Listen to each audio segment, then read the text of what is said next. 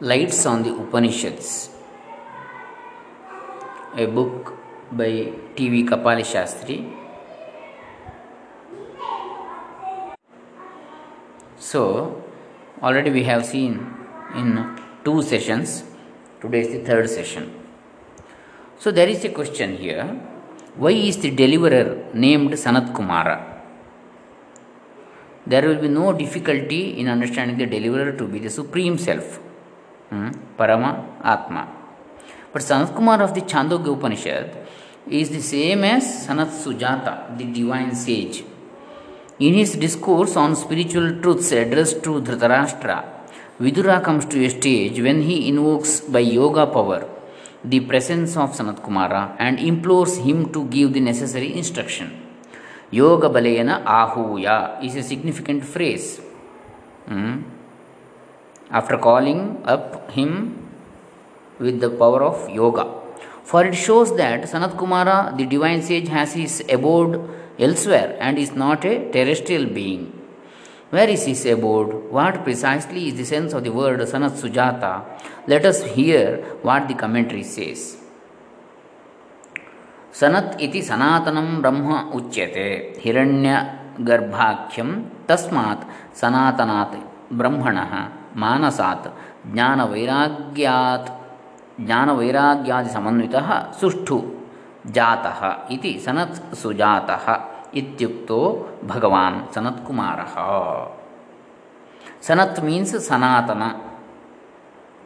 The eternal Brahma called Hiranyagarbha. From that eternal Brahma's mind is born excellently with, knowledge and dispassion, etc. The blessed Sanat Kumara, who is therefore called Sanat Sujata. These lines throw light on the origin and character of Sanat Kumara. We gather that Sanat Kumara is called Sanat Sujata because of the knowledge, dispassion, and other divine qualities with which he was born. So, Sanaka Sanandana, Sanat Sujata, uh, Sanatana. Sanaka Sanandana Sanatana, Sanat Kumara. Or Sanaka Sanandana, Sanatana and Sanat Sujata. That's why in Mahabharata we have Sanat Sujatiya is there. Hmm? The teachings of Sanat Sujata to Vidura. So, Sanat Kumara is called Sanat Sujata because of the knowledge, dispassion, and other divine qualities with which he was born. Sanat Sujata. That these qualities have been there from his very birth and are natural to his being because he is an issue from Brahman, the eternal that he does not spring from Parabrahman, the Paratpara, the absolute beyond the all, but from Brahman as Hiranyagarbha, the creator from the summit of the cosmos, of which the matter is not the sole existence, and that in its creation or formation it is preceded, penetrated, sustained, and directed by forces subtler and higher than we can normally conceive of. It is true that these forces can be traced to the one source and support of all existences, but they do, they do emanate from an intelligence or intelligent beings in the high levels of existence themselves, behaving and functioning as limbs of the Supreme Being, Sa Atma. Angani Anya Devataha. Ultimately, we can say that all gods are but one God. Why we can easily admit that all existences, manifestations, beings, men or gods, and all that is and is not Sat Cha Asat Cha is the God, the sole reality. But that does not nullify the practical truth of the difference in created beings or gods or their functionings. We may take an instance from modern thought. Nature is a scientific unit, advanced scientific thought, let us say. The theory of relativity has reduced a piece of matter to a system of events, so much so that it is no longer regarded as a stuff of the world, and the hypothesis that the physical and the mental are essentially similar or one is becoming possible. Well, does all this negative the practical truth of the structures and functionings of the innumerable organisms and forces, energies, heat, light, electricity, and the rest?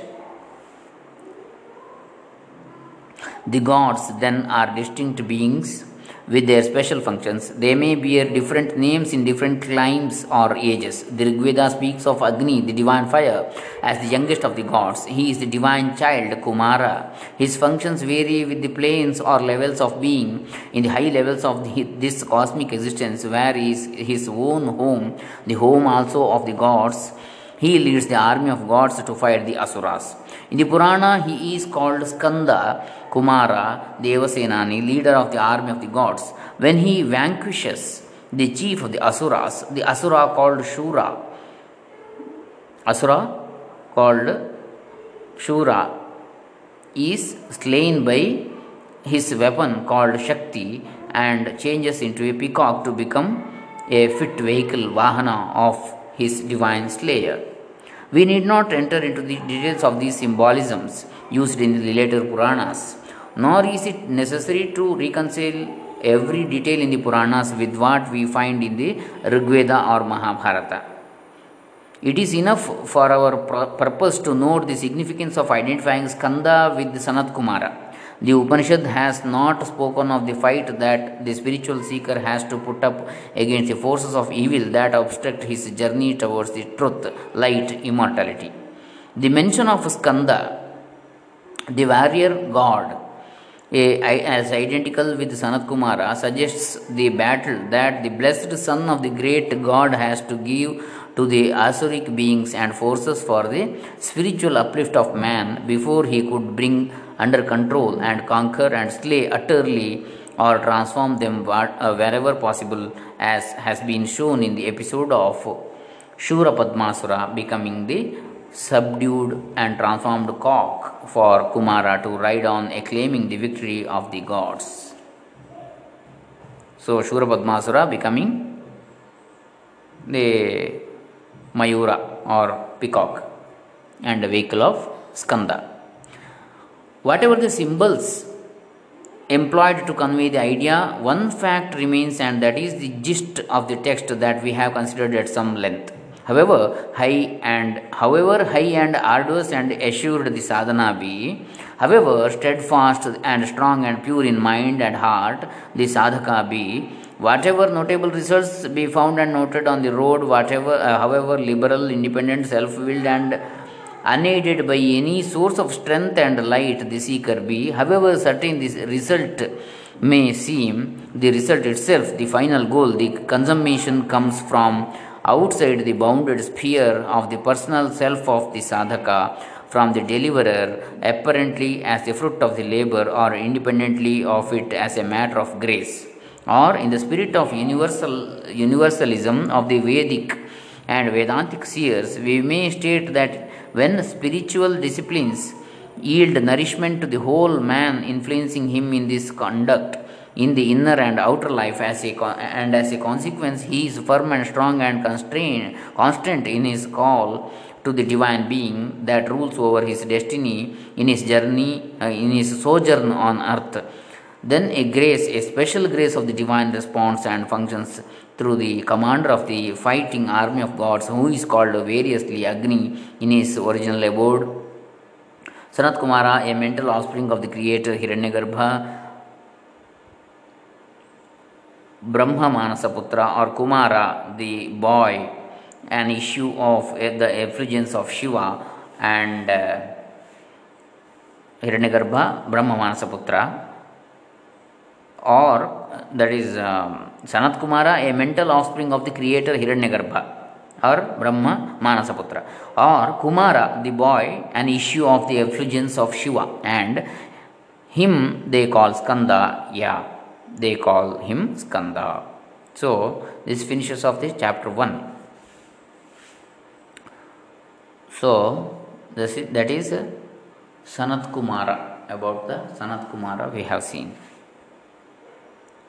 So, this is the first chapter Skanda Sanat Kumara Bhuma Vidya. We have seen.